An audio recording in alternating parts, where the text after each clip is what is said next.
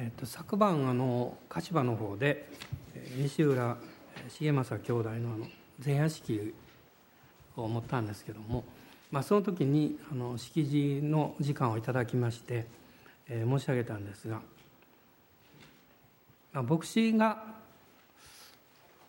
えー、いろんな方たちとこう出会う、まあ、出会い方の中にですね、えー、ある意味ではあの特別な出会いっていうか、まあ、一つは、まあ、その人の、えー、本当の気持ちにこう出会う時、えー、もう一つは、まあ、その人がイエス様を信じる決心をなさった時、まあ、こういう出会いというのをまあ経験できるんだということをまあお分かりさせていただきました。で特にあの一昨日91歳近くで、まあ、天にお帰りになったあの重政兄弟の出会いというのはですねあの普通なかなかこういうことはないと思うんですね。その初めての出会いが実は、まあ、ご長男のあの広さんが、えー、天に召された、まあ、その時の出会いなんですね。まあ、ちょうどその数年前に、まあ、奥様の智子姉妹がイエス様を信じて救われました。でえそしてもう本当に私の記憶では3年ぐらい後ではなかったかなと思うんですがある日、え礼拝に来られて、え先生ちょっと祈ってほしいんですとおっしゃいました、まあ、それはあのご主人がですね会社のあの検診に引っかかったので、まあ、それを少し詳しく調べなきゃいけない。でそれがあの悪いものでないように祈っていただけますかということでした。で一緒に祈ったんです。で、まあ、それからしばらくしてえー、彼女がもう一度私にお話をしてくださいまして実はかなり深刻なんですと。っていうことでした、まあ、その辺りで座って一緒に祈ったのを今でも覚えてるんですね、えー、そしてまあ入院なさってあの、まあ、病院にもあの初めてですが私はあの会いに行きまして。でもちろんその詳しいことは何もご本人知らなかったのであの、まあ、いつも、えー奥様や子供さんたち教会来ていただいて本当に感謝してますということであの会いに行ったんですけど、まあ、とても明るい感じのいい方で、えそして2000年の4月だったと思いますが、えまあ、かなり容体が悪くなっていらっしゃってで土曜、えー、ごめんなさいね。その召されるですね前日か前々日ぐらいに実はあの奥様から電話いただいたんですね。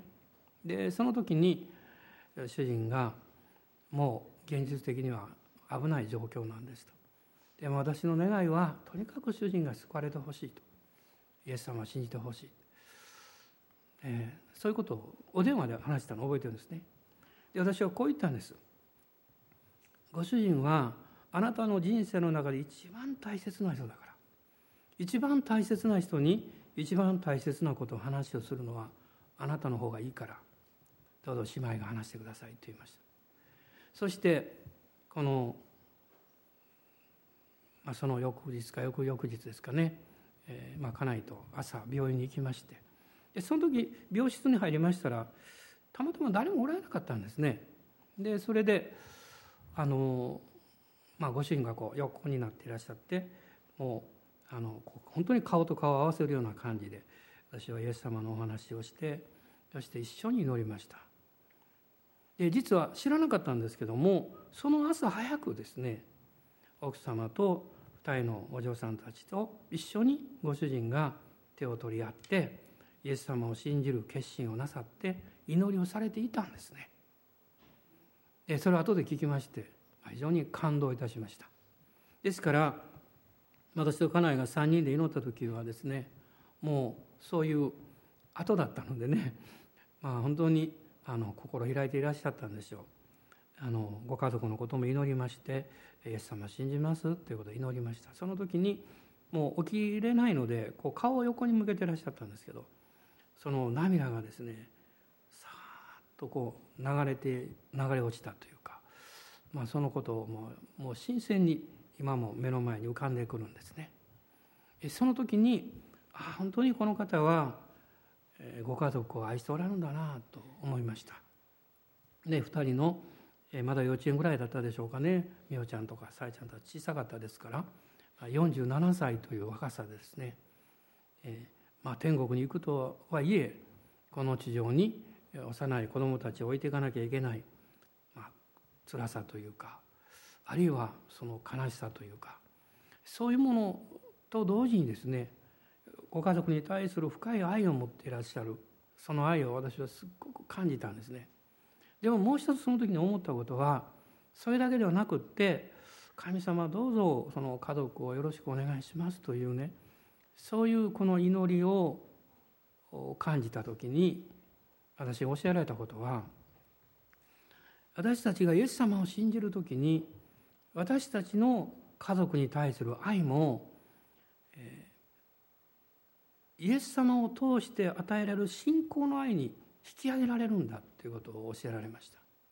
つまり神様に委ねて愛することのできる愛に変えられるということです。もし私たちがあの自分の、まあ、家族としてあるいは友としてのこの愛、まあ、これも素晴らしいですけどでもそこには限界があります。でもイエス様を信じて祈りの中で与えられる愛というのは神様が愛してくださっているその愛を信頼できるというね。そういうこの神様に委ねる愛にこう変えられていく。まあそのことを強く感じたんですね。えそして車で家に帰ってくるなり電話をいただいて実はあつい先ほど召されましたということでした。でその時にですね、まあ、お父さんと初めて私は向き合って話をしまして。でお交わしていましたけどもその時に重松さんが私の目をしっかりご覧になってですね真剣な顔でおっしゃったんです。どうぞ息子の葬儀をキリスト教でお願いしますとおっしゃいました、まあ、その時にただ単にあの葬儀を依頼されただけじゃなくってああこのご家族の中にイエス様を信じてそして神様の大きな愛と救いの中にこう招き入れられているその時が来てるなということを私は感じましたすぐにイエス様を信じてクリスチャンになられたわけではなかったんですがでもその、ま、決断というか、まあ、そのことがですね非常に印象的だったんですね。えそして、えそれから4年後に、え今度は重松さんの奥様が、え入院なさって、えそして、え召される少し前だったと思いますが教会に、え寄られたんですねでそしてその時に一緒にイエス様を信じる祈りをしたんです。そして4年2004年の7月だったでしょうかあの天国に帰っていかれたんですね。そしてその葬儀式の終わった日その時にですね私がご主人に申し上げました。あなたの愛するご長男も奥様も天国に行かれた。だから同じところにイエス様を信じて一緒に行きましょうって言いました。そしてうなずかれて。そしてその葬儀の時にですねイエス様を信じる決心をなさったんですね。もうこれは本当にあのもう驚くべき2つのねこの出来事だったと思います。まあ、そういう、まあ、経緯の中で、まあ、今回、まあ、ご本人が天に召されなさったんですけどそのあの中で、えー、私たちの同じ家族であるあの智子姉妹の何というかイエス様のこう力と平安に委ねた、うん、力強さというんですか、ね。まあ、私は本当にその特にそのご主人が召されなかった時に本当に心配しました。クリスチャンになってまだ数年でね。あひょっとしたら人によっては私は神様を信じて本当の救いを得たのになんでこんな辛いことがあるんですかと言ってね。あのもう離れてしまうかも分かんない、ね、そういう心配さえ持ちました。しかし彼女はそうではなくてますます私はこれから、えー、主人のためにもまた家族のためにもあのもっともっとイエス様を信じていきたいんですということを後でお聞きしました時に深い感動を覚えたのを今でも覚えてるんですね。ねそして、まあ、お母さんが、えー、そういうもう一番辛い悲しい中で主の平安に守られて静かにあの支えられておられたのであの当時小さかった2人の、ね、お嬢さんたちも本当に落ち着いてね静かな中で、えー、まあ涙を流しながらですけども、えー、お父さんを見送っていらっしゃいました。もうその娘さんたちが、まあ、10代、えー、そしてもう成人式ですか。ね早いですね、えー、夕べもフルートを吹いてくださいまして。本当に時の流れは早いなと思いながらでもその流れの中で誠の神様の愛を知ってあとはイエス様を信じて歩めるっていうのは本当に幸いだなと思いました。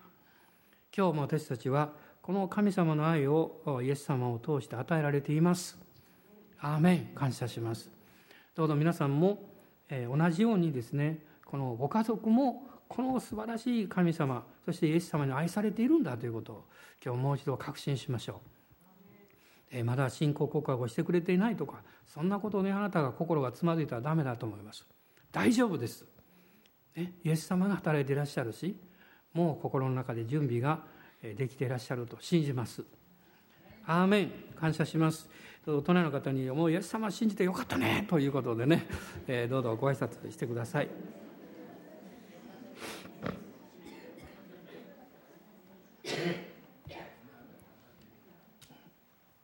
えーと、第一コリントの13章の13節を、えー、今日は開きたいと思います。コリント人への第一の手紙の13章の13節です。とても有名なところですが、ご一緒にどうぞ。はい、こういうわけで、いつまでも残るものは信仰と希望と愛です。その中で一番優れているのは愛です。アガペの愛神様の愛が与える力というものがどういうものであるかということを今朝は見ていきたいと思います。まあ、アガペというこのギリシャ語は、まあ、大体120回ぐらい使われているそうですね。まあ、動詞形のアガパンという言葉は130回ぐらい使われています。でどうしてこの言葉が神様の愛を表すように用いられたかということです。もともとはそういう意味ではないわけですね。まあ、それは、まあ、愛という言葉を表すギリシャ語っていうのがいくつかあるわけですね。えー、例えば代表的な言葉がエロスという言葉があります。まあ、これはこの、えー、人間のこう、まあ、愛の領域の中では、まあ、高ではないかも分かりませんがある意味では低い次元と言われるんですけどその情愛を表していく言葉ですね。それから、えー、このストルゲーという言葉がありますがそれは家族をこの愛する愛の時に使われます。3つ目はこのフィレアという言葉があります。それはこの友情とかですね、えー、それからこのお互いの強い信頼関係をこう表していく愛そういうことに用いられるわけです。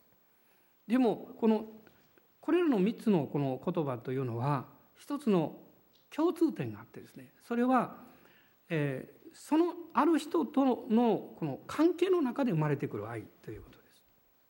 だからその人との関わりを超えた範囲を表す愛という言葉の中を表すことができないわけです。でそれをこう受け止める実は言葉がこのアガペというこの言葉の中にあるわけです。それはまあ人間がこの自然に持つ家族や兄弟やえ男女間やそういう愛情を超えたですね世界的な広さを持つ。ある意味では個人的な関わりや、えーまあ、つながりというんですかそういうものを超えた領域ですね。そこに、えー、持つこの愛というものをこの表しています。ですからその他の言葉とこの違うこの点といえばですねまず一つはその感情的なものではないということ。その、えー、他の言葉というのはですね何らかのつながりがありますからそこに感情的な要素があるわけです。しかしかしですねこのアガペの愛っていうのはその出発点が感情ではなくてむしろその人の精神であるということその人がよく考えて理解してこれが重要であるということを決定してそのことを知って愛するということを決心する愛なんですね。そうでなければイエス様がおっしゃったようにあなたのこの敵を愛しなさいというようなことはできないわけです。感情的に苦手な人をそのまま愛するということは難しいことです。ましてや敵対心を感じる人を愛するということはこれできないことです。それは感情では無理ですね。しかしそのように愛するという行為親切であったり優しさであったりあるいは犠牲を払ったりということを提供するというのはむしろそのことの大切さ重要さというものを理解して決断するところから始まるわけです。実は神様の愛はまさにそういう愛なんですね。私たちは時々あ私なんか神様に愛されるようなものではないなと感じます、ね、そういうふうに考えます。でも神様はそういうふうにはご覧にならない。それは感情的にあなたを見てるわけじゃないからですで例えば皆さんがあのある立場に立つ時にあるいはこの親という立場に立つ時に子供が感情的であってもあなたはできるだけ冷静に対応するはずです。まあ、もちろんある時起こると 感情的になるか分かりませんけどもあるいは職場においてもそうですね。でそれはその感情によって振り回されるよりもその中身を考えるわけです。神様は私たちの中身を知っています。それはあなたが神によって作られた価値のある重要な愛されるべき存在であるということを確信しておられるからです。ですから逆にですね私たちの側が神様のこのアガペの愛を知るというのは刑事なんですね。このどうしても私は自分の感情とか考えの延長線上で神様の愛を理解しようとします。それ無理なんですね。それはどこまで行っても私たちの感情的な人間関係の中におけるこの愛の領域から抜けることできないわけです。あの有名な使徒ヨハネは、えー、自分自身でこの愛する弟子愛されてる弟子だと言いましたけどもそれは彼が、えまあ、聖書を見ますと実はこれはですねイエス様が、え、助け主のことをお話になったその時その状況からその、え、彼は表現してるんですね。つまり聖霊様の啓示によって私は神の前に価値ある愛されている存在であるということを彼が霊的に理解したわけです。その瞬間から彼は自分の状況や自分の外側ではなくって自分の存在というものがこの誠の神様によって愛されているんだということを受け止めるようになったわけです。この旧約聖書を見ますと預言者を通して神様が何度もこのイスラエルのためにそれを語っていらっしゃいますね。例えばイザヤ書の54章の10節を見ていただきたいんですが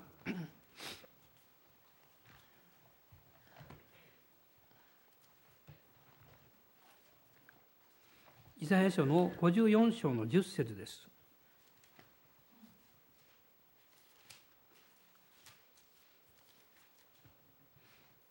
ご一緒にどうぞお読みください。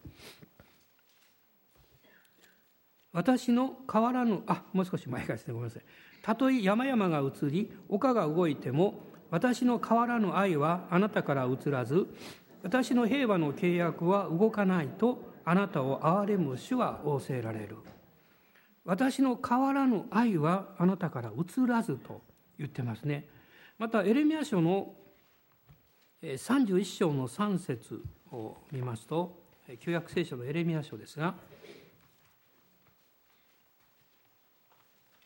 31章の3節です。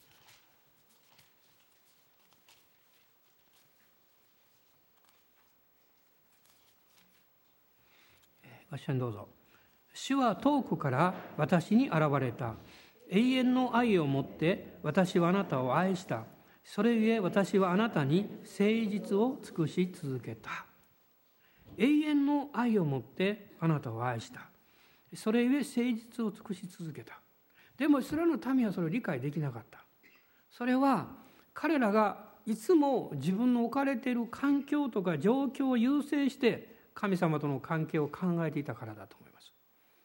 もし私たちも自分の置かれている環境とか状況とか自分の気持ちそういうものを優先して神様との関係を考えていくならばこの神様の真実な愛あるいは誠実な愛を見逃してしまうかもしれません。しかし神様がこの状況の中で私をどうご覧になってそして私をどういうふうにこう導いておられるのかということを振り返っていった時にああ確かに主は私を愛しておられるんだなということが分かります。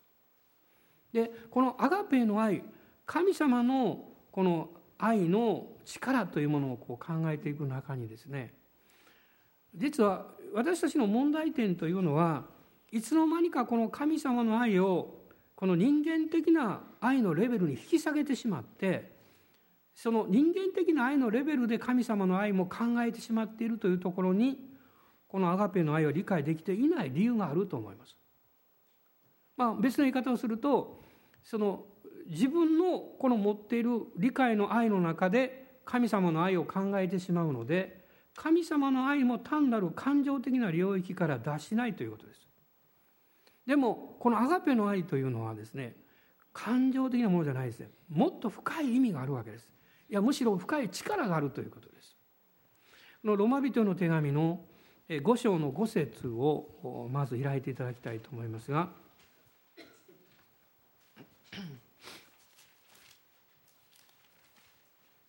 ロマ書の5章の5節です。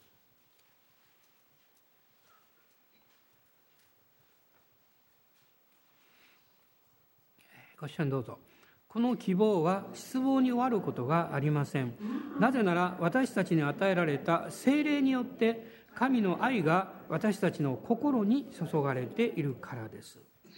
精霊によってまず注がれる愛、これが神の愛だと書かれています。精霊によって注がれる愛そしてそれはですねこうよく注意深く見ると私たちに与えられた精霊によって神の愛が注がれていると書かれています。つまりこれどういうことかというとですね私たちの心に精霊様が愛を注ぐということじゃないんですね。そうではなくってあなたの心の中にまず精霊がいらっしゃるということなんです。そしてその方が父なる神様の愛をこの注ぎ出し続けていらっしゃるということです。ですからこの神様の愛を私たちが経験するということは実は、えー、私たちがこのイエス様の贖いによって、えー、ことされている精霊の内住によってですね精霊様がうちにおられることによってことされているということの重要なこれは保証であるわけです。そこに神様の前にあなたが神のことされているという立場の保証があります。で私はこの御言葉をこの何度も読みながらですねこの神の愛という表現をどうしてここに使っているのかなということを考えてきました。ある時こう教えられたんですね。もちろんこれは父なる神様の愛を代表して語っています。つまり精霊様が私のうちにあなたのうちにおいでになる時にこの聖霊様があなた子であるあなたに対して一番与えたいと思うのは力でもないし知識でもないということなんです人間は知識を与えたり力を与えようとします。しかし神様が一番神の子とされているあなたに与えたいのは知識でも力でもなくって愛だということです。それは愛がその人を育て上げることができるからです。愛が私たちを成長させるわけです。まあそういうことを考えながら、まあ、昨晩は特に、まあ、自分自身のこの歩んできた道というのを振り返って見る機会を持ちました、まあ、皆さんと同じかどうか知りませんがおそらく多くの方が同じでしょうね。例えばこの10代20代っていうのは夢がありますね。情熱があります。いろんなことを考えてあれもこれもやってみようと思いました。えそしてこの3 4 0代になりますと、まあ、まあスタミナもありますからいろんなことをこう体験してある程度のこう自信を持つようになります。まあ、50代60代にこの移っていく中で実はこの経験と一つのこう、まあ、誇りというんですかねこういうところを通ってきたんだなというものを持つようになります。それ以上はまだ言っておりませんからまだ言えませんけどでも私はこう思ったんですその先どこに行くんだろうってその時にふっと思ったことがね一番大事なことを神様が一番最後のこの生涯の中に一番時間をかけて与えてくださるんだということに気がつきました。それは祈るということです。祈りですね。で実は私たちがこの夢を持ち情熱を持ちいろんなこう経験を通りあるいは体験を通ってそしてこの祈らされていく歩みのその外側にですね父なる神様の大きなご愛があったんだということです。私はまだ青年の頃は愛するということはあまり好きではありませんでした。愛ということはあまり好きではありませんでした。それは何か弱いもののように感じたからなんです。しかし今は逆だということが分かってきました。愛ほどそして愛するということほど力強いものはないんだなと思いました。そして自分も含めて人は愛以外によっては絶対に変わらないんだと。いうことをもう本当に確信するようになりました。でもその愛は神様から与えられるものでなければ自分の力でもう心を尽くして愛したとしてもどこかに自分中心が残っておりまた自分の願いや自分の思いというものから出ることができない。イエス様を通して上からの愛をこのいただいた時に初めて神様のアガペの愛で愛するということを教えられそして歩んでいくことができるんだということをこの教えられています。このアガペの愛は実は聖霊様があなたのうちにおられるということのゆえに神様から与えられている素晴らしいこれは贈り物であるわけです。そして同時にこの愛はあなたは私の人生をこのあがなっていくそして作り変えていく力を持っていますこの第一ヨハネの4章の10節を見ていただきたいんですが第一ヨハネの4章の10節です。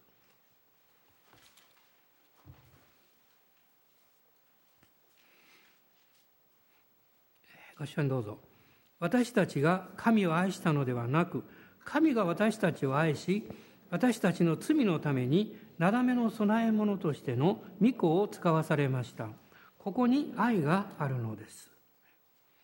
私たちが神を愛したのではなく、まあ、ロマ人の手紙の8章の中には私たちがまだ罪人であった時と書かれています私たちが神様なんか知らないってそんなものを愛せるかって思っていたその時に神様の側が私たちを愛してくださった。でもその愛は頭で理解できない。感情ではむしろおせっかいのように感じるかもわからない。あるいは自分の思いの中ではですねそんなものは何の力にもならないよと思ってしまうかもしれない。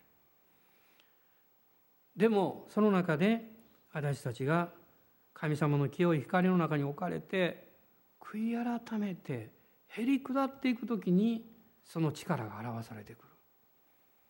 ああこの神様の愛だけが自分自身を変えることができるんだなと分かります。まあ、皆さんもそうでしょうね。何度か泣き続けたという経験を持っておられるんじゃないでしょうか。私もあります。もちろんね。いろんな経験がありますけどでもこの泣き続けたということの中で生涯忘れられないのはですね神様の前に砕かれて泣き続けたことです。これは生涯忘れることはできません。なんでなんですか神様どうして神様は私を愛されるんですか。あなたが私を愛しておられるのを私が避けることができない逃げることができないので私はこんなに苦しんでるんですよって。あなたの愛から逃れることができないということを知っているから私の魂私の心は逆に張り裂けそうなんです。そういう葛藤の中で最後にですねもう、えー、風船がこう 破れたようにねその心が砕かれていった時にわーっと泣き出すわけです。心を注ぎ出します。もう本当に内側からですねこんなに涙が出てくるのかなと思うぐらいに泣くわけです。おそらく自分の生活や自分の生き方がなかなか変えられにくいのは心があふれるぐらいにこの神様の前に泣くことができないからではないかもしれません。何かどこかでブレーキをかけて何かどこかで常識や理性が働いてストップさせて自分を守ろうとする自分を支えようとする。だから神様の深い愛につけられるということが難しいのかも分かりません。まあそういう場所がなかなかないのも事実なんですね。では皆さん教会は泣いっていいところなんです、ね、アーメンですね。神様の前に私たちは泣いてもいいわけです。私は一度とっても素晴らしい光景に出会いました。あるところでこの CPM の集会が終わって祈りました。その時になんと4人の少年の方が真っ先に出てきました。いまだに忘れることできません。4人の少年の人が まるで何かお互いを示し合わせたようにですね別々なんですよ。真っ先に出てきました。みんな大きな人たちでした。私が立っていても隠れてしまうぐらいこの前4人が並んでですね。で私は手を置いて安心して祈り始めました。そしてなんとこの4人の男性がみんな泣き始めたんです。まあ隣で泣いてるんで安心して泣けたのかも分かりませんけども 私も涙が止まりませんでした。もうそのままですねワンワンワンワン泣き始めました。しばらくして一人の方の奥様がやってきました。そして私に耳打ちするようにこうおっしゃったんですね。私の主人もこんなに泣きたかったんですね と言いました。で私言いました。そうですよ。男は泣きたいんですよ。と言いました。でも泣く場所がないんですよって言いました。そしてその後でもうもうすがすがしい皆さんが顔をなさって席に戻っていかれたことをいまだに覚えています。私も顔中涙だらけになってですね顔を置きながら神様を賛美しました。皆さん私たちはこの素晴らしい父なる神様の愛があふれ出るそれを与えてくださる聖霊様がうちにおられるんですよ。この聖霊様があなたに感動を与えあなたを導きあなたに語りそしてあなたの心を注ぎ出すように導いていらっしゃるんですまあ本当に許せるならばねもう本当にみんなここで一緒に泣きましょうよと言って泣きたいぐらいです。ね、嘘泣きでもいいから「ワンワンワン」と言って泣いてみたらどうですかと言いたくなるぐらいです。そしたら本当に泣けると思います。これはね嘘じゃないですよ。本当に泣けますよ。それはあなたの心の深いところに、ね、涙の壺のようなものがあってそれを注ぎ出せる場所を探してるはずなんですよ。ね、仕事の痛みがあるかもしれない家族との痛みがあるかもわからないあなた自身の人生の中に傷つき傷んでるものがあるかもわからない神様の前にどうして私はこういう人間なんですかと叫んでるあなたがいるでしょうそれを注ぎ出すことができるわけですアーメン。感謝します。今私の目にも涙が溢れてきますけど、ね、皆さんもそんな感じですね。あまり見たくないんですがお隣のその顔を見てください。泣いてみましょうかね一緒に。もう本当に私たちはね主の前にそういう存在として愛されているわけですよ。聖霊様はあなたを何かある外側だけこう形作ろうとしてるわけじゃないんです。あなたの内側から作り変えようとしてらっしゃる。神の子としてあなたを愛してあなたが神に愛されている存在として生きるように導いていらっしゃる。あなたが真にへり下って内側の心を注ぎ出す時に外側を覆っていたいろんなものが取り払われていくんですね。何かこう振り落とされていくわけです。本物のあなたが出てくるんですよ。本当の素晴らしいあなたが出てくるわけです。この神様の愛は私たちをそのように作り変えてくださる。キリストにあって。パウロはそれを栄光から栄光へと言ってます。栄光から栄光へと主と同じ姿に変えられていくと言っています。ヨハネの手紙の13章の34節と35節を読みたいと思います。ヨハネの13章の34節と35節です。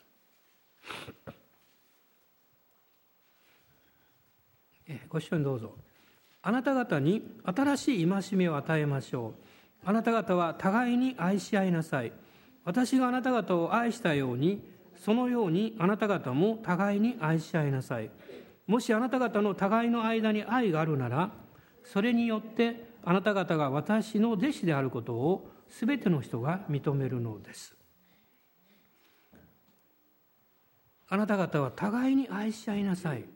そしてお互いの間に愛があるならこれは互いの間に与えられている神の愛を表していますお互いの間というのは関係ということですその間に愛が与えられているということはそれは十字架の愛は許しを与え和解を与えるということを教えています興味深いことにこのイエス様がおっしゃったあなた方に新しい戒めとおっしゃいましたがこの新しいという言葉はまさにあの新しい皮袋の新しいと同じです。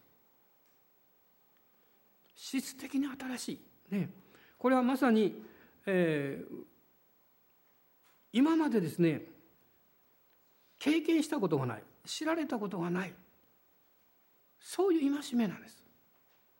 かつてはそうじゃなかったんですね目には目を歯には歯をでしたこれはある意味でこの立法は守る立法なんですもし相手があなたの歯を打ち砕いたならばあなたもその人の歯を打ち砕いてよろしい。しかしそれ以上してはいけないって意味なんです。しかしイエス様がおっしゃったのは愛し合いなさいでした。許しなさい。和解しなさいっていうことでした。これはまさに新しい考え方なんです。新しい見方なんです。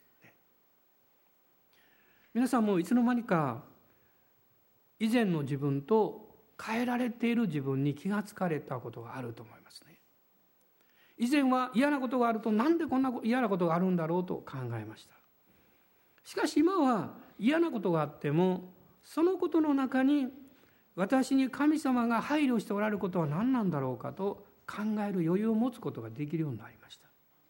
あるいはそのことを通して神様が導こうとしておられる益は一体何だろうかということを考えるようになったわけです。それはどうしてでしょう。それはあなたの心がそのような出来事や言葉や状況によって傷つかなくなったからです。実はこの反論するとか反撃をするとかあるいはこの復讐的な気持ちになるというのは魂が傷つくからです。痛みを感じるからです。痛いから痛いと言って反反撃するわけです。しかし不思議なことにその力が弱くなっていることに気がつきます。それはなぜなんでしょう？精霊様があなたのうちにあって父の愛を神の愛を流し続けてくださってるからです。昨日私はふと面白いことを考えました。牧師っていうのは時々妙なことを考えるんですね。自分にとって一番嫌な質問は何だろう？とかですね。ね。でふっと思いました。先生は毎日何時間祈ってますか？こう言われて一番嫌なんです。そんなことは聞かんでほしいとこう思うわけです。こういうふうに質問された時にどう答えようかと私昨日考えました。そしてすごい素晴らしい答えを発見しました。それはどういう意味かっていうとあなたの言う祈りとはどういう意味ですか？という質問です。あの逆質問ですね。というのはあなたの言う祈りというのは例えばこういうふうに言うでしょ祈りって何ですかって神様との会話ですって言いますね。ところがどのくらい祈ってますかと言われる時にはむしろどれだけ取りなしをしてますかとか、ね、どれだけ神様にこういうことああいうこと祈ってますかということを意味している場合が多いんですよ。つまりこれは祈りの働きなんです。祈りの奉仕なんですで私は苦し紛れの答えですが自分で言い訳をのような答えを発見しました。答え言ってしまったらもうこれこれから聞かれてもこうバレてしまうんですけどね。こういう答え方です。私は奉仕としての祈りにおいては本当にまあ貧しいものなんです。でも神様との交わりの祈りは四六時中やっております。これ嘘じゃありません。もう四六時中主と話をしています。ね、主をどうしましょうか。どうしてですか。どうしたらいいんでしょうか。今私の気持ちはこうなんですけど いろいろ言ってます、ね、でも神様はそのように言ったらきっとおっしゃるでしょうね。まあ祈りの奉仕ももっとしてくれたらいいのにねと言ってくれると思います。ですからそうなりたいと願っております、ね、皆さん私たちがそのようにできることさえも実は精霊様が内側におられるからこの聖霊様によって父なる神様の愛があふれてくることを私たちが喜んでへり下って受け止めてあなたの考え方や見方が新しく変えられていくということに従っていく柔軟性を持つことがある。必要ですね。その時にこの十字架のアガペの愛というものが私たちの中に深く注ぎ込まれてきます。この御言葉35節の中に、えー、ありましたけれども互いの間に愛があるならこの1週間の間に夫婦喧嘩や親子喧嘩なさった方いらっしゃいますか？手を挙げなくていいです。あの心の中で手を挙げてくださったらいいですよね、ね、誰でもするでしょう、ね、まあ言葉に出すか出さないか別にしてムッとすることもあるでしょう、ね、でも知っていただきたいことは神様の愛は精霊によってあなたのうちに与えられてるだけではなくって私たちの夫婦や家族や兄弟姉妹や他の人々との関係においてその間に注がれるということです。つまりイエス様の十字架があなたとあなたの家族や他の人との間にいつも入ってくださるということです。そしてその愛があなたを守りそしてあなたを守るということはその人に対して傷つけることからもあなたを守りその人も守ってくれます。ね、この十字架の愛がむしろ他の人をこう立て上げていくようになるわけです。第一コリントの13章を読みましたけれどもこの13章の4節から7節のところを読んでいただきたいんです。13章の4節から7節です。ご一緒にどうぞ。愛は寛容であり、愛は親切です。また人を妬みません。愛は自慢せず傲慢になりません。礼儀に反することをせず、自分の利益を求めず、怒らず人のした悪を思わず、不義を喜ばずに真理を喜びます。すべてを我慢し、すべてを信じ、すべてを期待し、すべてを耐え忍びます。この御言葉を見ながら思うんですね。愛は寛容だ。寛容ないなと思います。愛は親切です。うん、時々親切するけど、と思います。人を妬みません。あまり妬むことはないんですが、羨ましがることはあります。愛は自慢せず、ねまあ、自慢できるようなことはあまりないですから、もともとね。で、高慢になりません。礼儀に反することをせず、まあ、これは厳しく言われてきました小さい頃から。自分の利益を求めずこれは難しい。同期の問題ですからね。怒らずできるだけ怒らないように努力してます。人のした悪を思わずふっと私は立ち止まりました。人のした悪を思わずこう言われてみるといろいろ思ってるなと思いました。ね、別に恨んでるわけじゃないんですよ。そうではなくってそういう記憶がですねずっと自分の中に残ってるなっていうことに気がつきました。そのことを取り上げてるわけじゃないんですけどもその記憶が残っているのでそれとよく似たことが起こったりそういう光景に出くわすと痛みがよみがえってくるあるいは苛立た苛立ってくるというかあるいは怒りによく似た感情がなんとなくこう湧き上がってくる。その時に思ったんです。ああ私は許されているのに許していないんだなと思いました、ね、これを徹底的にやろうと思えば時間かかるんでしょうけど。でも神様の憐れみによってさせていただければなと願っています。皆様いかがでしょうか？あなたの過去があなたの記憶の中に戻ってきた瞬間にあなたに怒りを与えたり痛みを覚えさせるものがあるとすればあなたが正しかったかどうかそんなことではなくってあなたはその傷から癒されそして自由にされる必要があります。それはそこに勇気を持って向かい合って許すことだ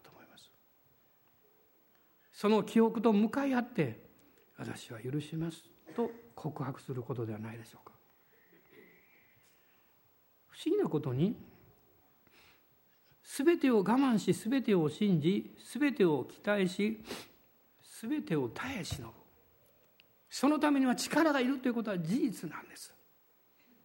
もし嫌なことが起こってその問題が起こってそれに対してあなたがどれだけ怒ったとしてもそのことについてあなたがどれだけ自分の方が正しかったと言ったとしてもそれは問題の解決にはならないでしょう。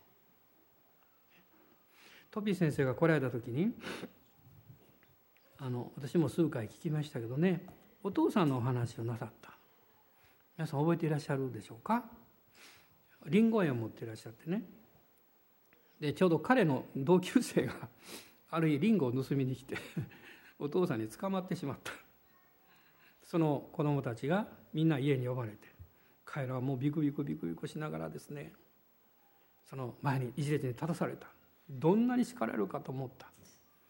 私はその話を聞きながら私も同じ経験があるんですね。友達と一緒に柿を盗みに行って捕まったことがある45人立たされてですね。そしてもう震えてました。みんなこうして。自分のことのように聞いてました。その時お父さんどうなさったんでしょうね。彼らに言ったそうです。君たちが本当にリンゴが欲しかったら盗まないで。私のところに来て欲しいって言いなさいいくらでもあげるから。そしてもう彼らの持ってきた盗みのためのこのバスケットにですねリンゴをいっぱいいっぱい満たして帰りなさいって言って返したそうですね。私は涙出てきました。通訳しながらね。僕の場合とは違ったなと思いました。私はこっぴどく叱られました。しかも取った柿が渋柿だった。本当あんなもの行くんじゃなかったと思いましたね。そして翌日先生がまあ子供の頃ですが学校に行くと。もう小さな田舎の学校だからもう学校中にその噂が広がってたそうですね。その素晴らしい話が。イエス様のこの十字架の贖いはあなたの人生あなたの中から具体的に始まっていきます。あなたが何か小さなことをイライラすることがあってまあいいよって許してあげます。許された人はああよかったなと思います。そしてその人に何か起こっても許すでしょう。それが広がっていきます。しかしもしあなたが小さなことで怒ったらどうなるんでしょう？その人は腹を立てて自分よりも弱い人をいじめるでしょう。その人はまた腹を立ててもっと弱い人をいじめるでしょう。最後に犬か猫に行くでしょう。あるいは器物に行くかも分かりませんね。でもそれは悪循環ですね。イエス様の十字架の贖いの愛はあなたの人生の生き方を変えるわけです。なぜ多くの人たちは自分にとって良くないと思うことからもなかなか抜けられないんでしょう。ね、いろんな習慣があるでしょう。いろんな戦いがあるでしょう。どうして自分を傷つけたり害を与えることをあえてするんでしょう。それは許されている愛されている愛を深くまだ経験していないからだと思います。神様はそれを与えてくださる。与えてくださる。まあつい先日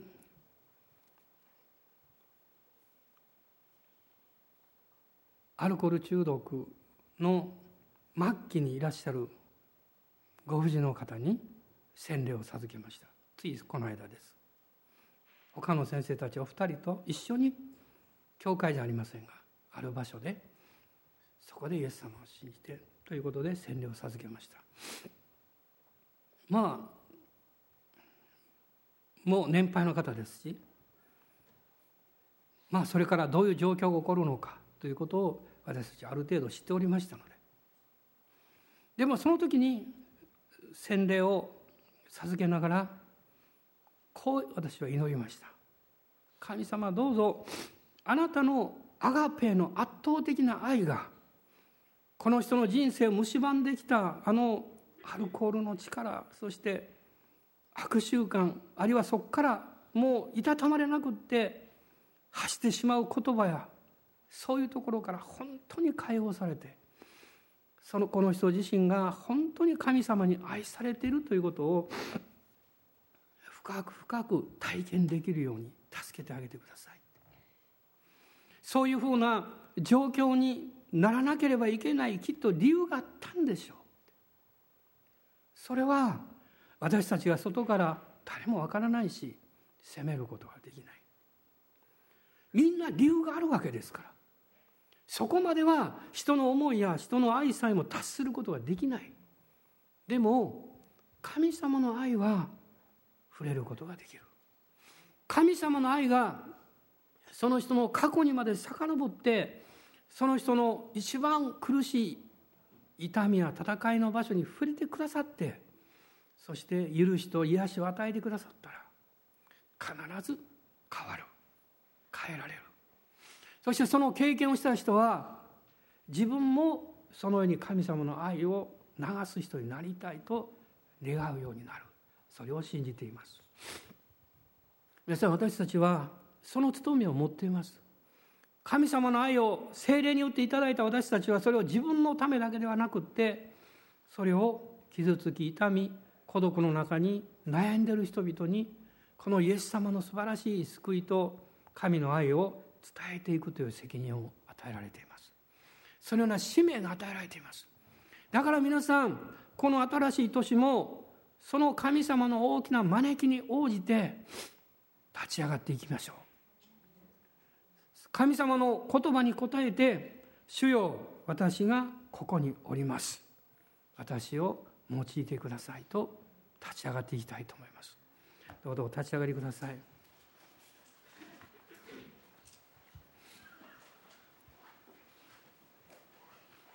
ハレルヤ感謝します。今しばらく一緒に主の前に出ましょう。神様あなたにただ神様の愛だけを注いでそして私の責任終わったよとおっしゃってる方じゃありません。この神様の愛を注ぎ出してくださる聖霊様をあなたのうちに与えてくださいました。そしてあなたの心を守り癒し力づけあなたの生き方を新しい生き方にしようと私たちに働きかけてくださっております。自分の弱さを知っています。自分の限界も知っています。しかし主にとって神にとって不可能なことがあろうか。私は新しい皮袋となって主からの新しい精霊の満たしをいただいて作り変えられ続けていくんだということを信じます。今日聖霊様あなたに触れていらっしゃいます。そしてあなたの上に神の恵みを注いでいらっしゃいます。そのことを信じましょう。いつまで躊躇してるんですか？イエス様は主ですと告白しましょう。そしてこの神の愛が内側から溢れていくその流れを止めないで喜んで流し続けていきましょう。主をあがめます。ハレルヤ。今一緒に主をあがめましょう。ハレルヤ。おーイエス様感謝します。ハレルヤ。ハレルヤ。アーメン。ハレルヤ。ハレルヤ。主よ。アーメン。ハレルヤ。主よ。ハレルヤ。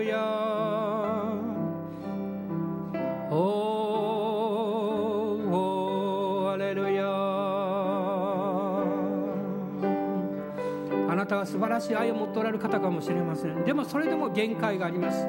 あなたの愛はあなた中心の愛です。しかしイエス様の十字架を通して神の愛の領域に委ねましょう。この神様の愛の中に踏み込んでいきましょう。アガペの愛によって自分を愛しそして他の人を愛する決心をしていきましょう。アーメン。ハレルヤ。おーハレルヤ。感謝します。アーメンハレルヤアーメンハレルヤこの今しばらく賛美の中で祈りとそしてへりくだりと悔い改めを持って主の前に近づいていきましょう。私はあなたの前にもっともっと心を注ぎ出したいんです。とその願いを皆さんが持っていることをひしひしと今朝感じています。もう何か前のことを気にしないで。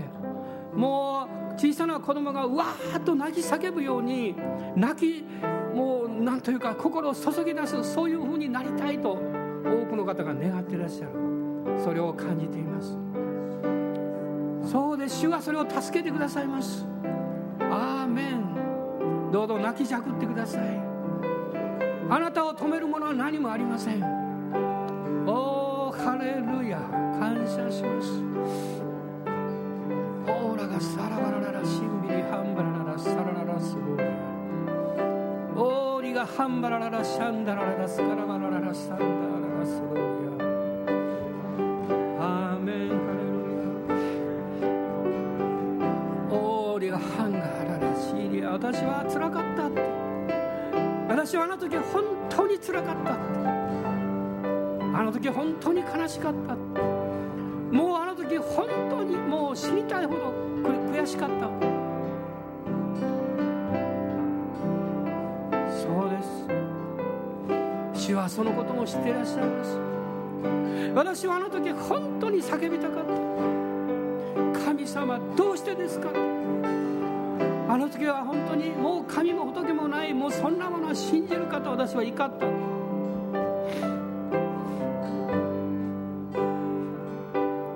神様あなたのその深い痛みや悔しさや涙をちゃんと覚えていらっしゃいます。そしてあなたを包んでいらっしゃいます。ご真実の愛で。私あなた愛してるよ。私あなたの人生を本当に愛してるよ。あなたが大きなお父さんの懐で怒り激しく叫びながら胸を叩いても父なる神様は微笑みながらあなたを愛の腕の中にしっかりと抱き留めてくださっています。聖霊様はこの愛を注いでくださっています。ハレルヤ感謝します。おーハレルヤ感謝します。アーメンアーメン。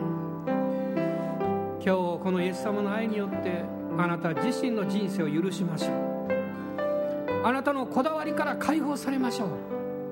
アーメン。ハレルヤ。オーラがサンバラララシャラララスローリア。今しばらく自由に威厳でも祈ってください。死を礼拝しましょう。ハレルヤ。オーラララスカンバラララサララスロー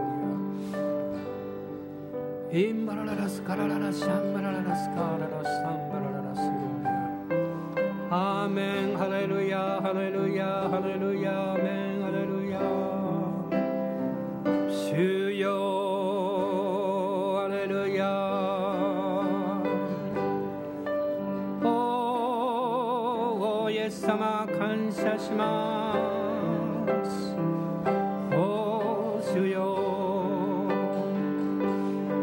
小さかった頃のあなたをもう一度思い出して励ましてあげてください。大丈夫だよって。私はこんなに立派になったよと言ってあげてください。あなたの青年の頃の失望感やあの虚しさやあの辛かったことを思い出してこう言ってあげてください。もう大丈夫だもう大丈夫だハレルヤ。おーハレルヤ。イエス様の十字架の贖いはあなたの人生をもうトータルにあなたが母の胎にいた時から今日まであなたを許しあなたを清めあなたを癒しあなたに限りない真実な愛を注いでくださっています。アーメンハレルヤ。今私たちは過去からも自由です。いろんな記憶からももう自由です。神の子とされていますから。アーメンハレルヤ。オーラがサンバラララシャラララサンダラララスローリア。神の愛が精霊によって注がれているからです。オーラがサンバラララシャラララスローリア。オーラがサンバラララシャンダラララスローリア。今朝あなたが一番許すのが難しいと思っていることに対して主よ私は許す決心をしますと告白してみてください。力は主が与えてくださいます。スカンバラララシャラララスローリアインバラララスローリアハレルヤアーメンアーメンイエス様感謝します。主の愛が流れて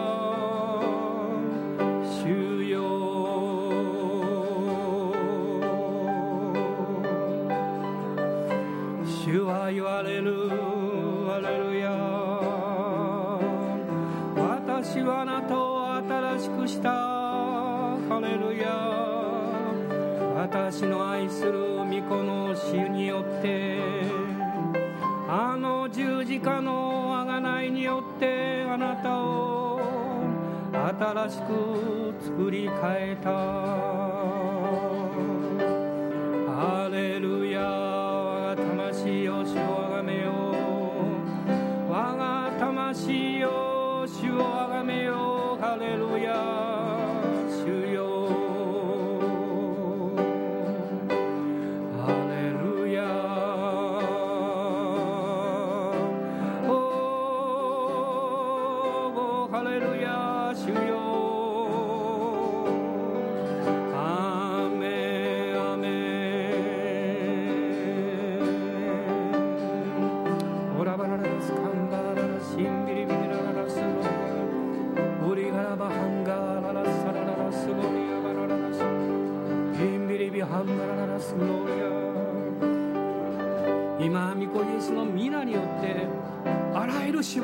力から自由にされるようにその鎖を打ち砕きます。アーメン。ハレルヤ。暗闇の力が光によって逃げ去ったことを宣言します。おーハレルヤ。あなたを捉えるものが何もないことを宣言します。ハレルヤ。おーハレルヤ。ハレルヤ。オーラがサンバラハラス。アーメン。ハレルヤ。レルヤ今日は少し変になってるなと自分で考えています。普通の私はもっと理性的で落ち着いてるのになと思うんです。でもまだ不十分です。まだなんか中途半端ですね。もっともっと聖霊様の自由に入りたいです。アメン。ハレルヤアメン。オーラがサンバラララシャンダラララサラバラララ。今日少し変になります。今日は少し気が狂います。キリストのゆえに。アーメン。でも大丈夫です。神様の愛が満ちていますから。私はあなたを愛してます。私はみんな愛してます。皆さんの愛も感じています。だから恐れがありません。ハレルヤ。アーメン。ハレルヤ。ああもう少し時間ください。もう少し時間ください。アメ今皆さん今自由にあなたの声を神の子としての声を主の前に捧げましょう。ハレルヤ。オーラがサンバラララシャラララサンバラララスローリア。オーラララサンバラララスカラララシンバラララスローリア。おーハレルヤ。今は紳士淑女ではありません。今は泥まみれになって遊んでる子供たちのようです。ハレルヤ。おーハレルヤ。オラがサンバラララシャンバララスローリア。おーハレルヤ。おーハレルヤ。イラララスカンバラララシャラララサンバラララスローリア。アメンアメンハレルヤ。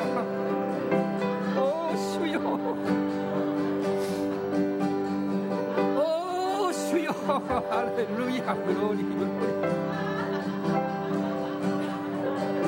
ハレルヤおハレルヤクラリガンダラバラララスローリオーラがハンバララスローリーアーメンアーメン聖霊様が触れてください聖霊様が触れてくださいオーラがハンバララスアーメン聖霊なんかおお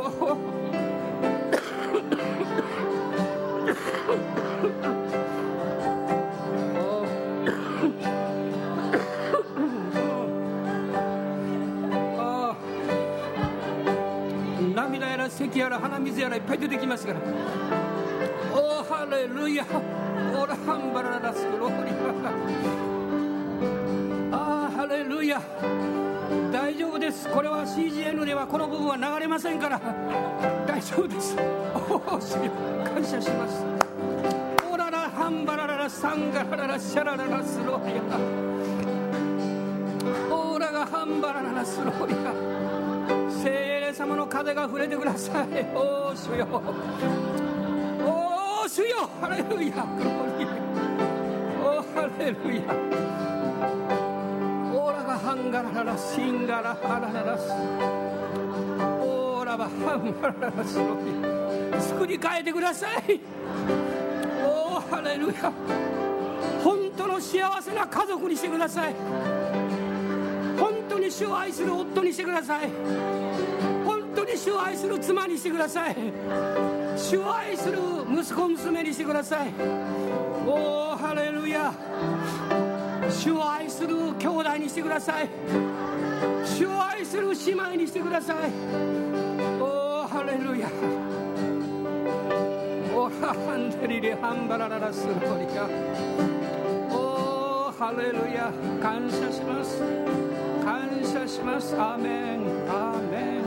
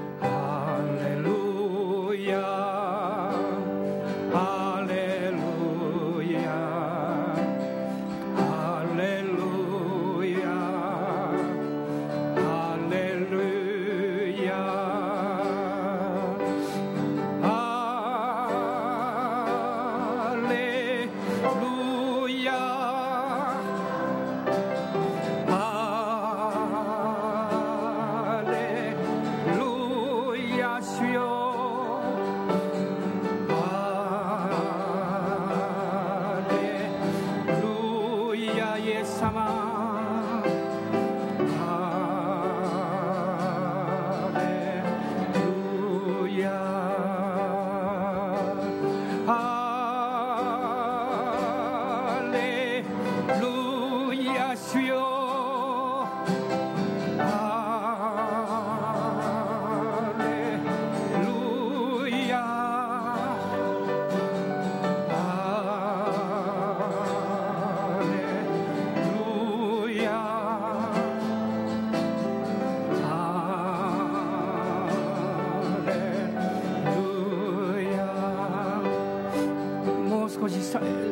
奏を続けてください。演奏を続けて続けてください。あといろんなことがあって実は私も時間気になってるんです。本当のこと言うとね。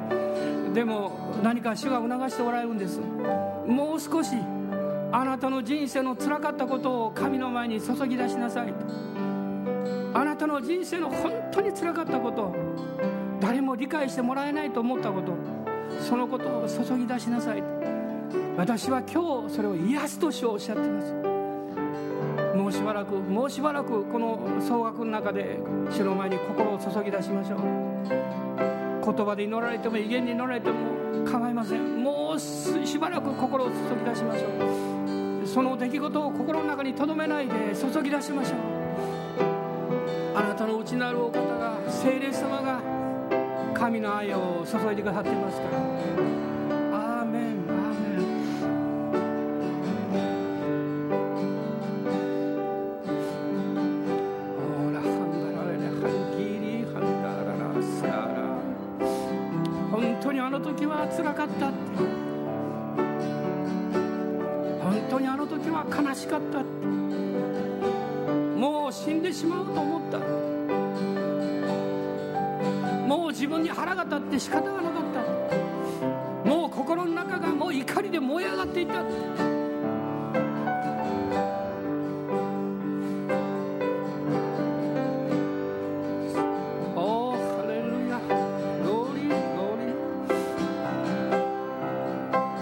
絶望感に襲われてどうしていいかわからなかった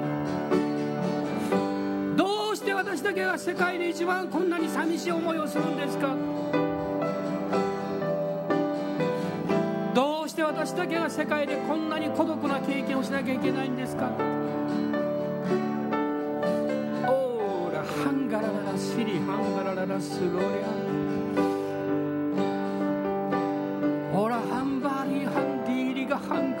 ンクラララシリ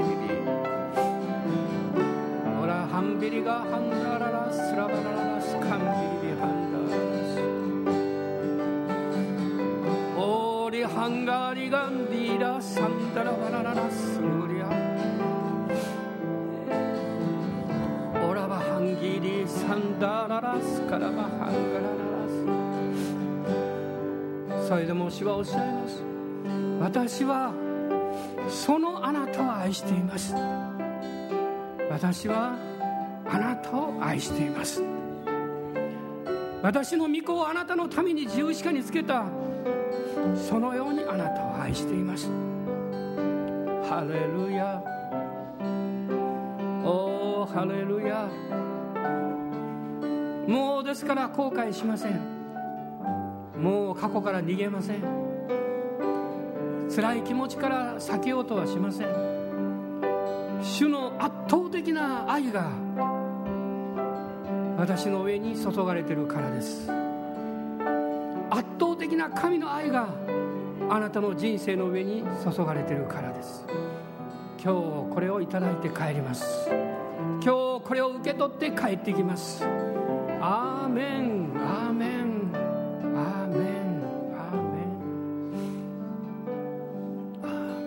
今イエス様に大きな拍手を一緒に捧げましょう。アレルヤ感謝します。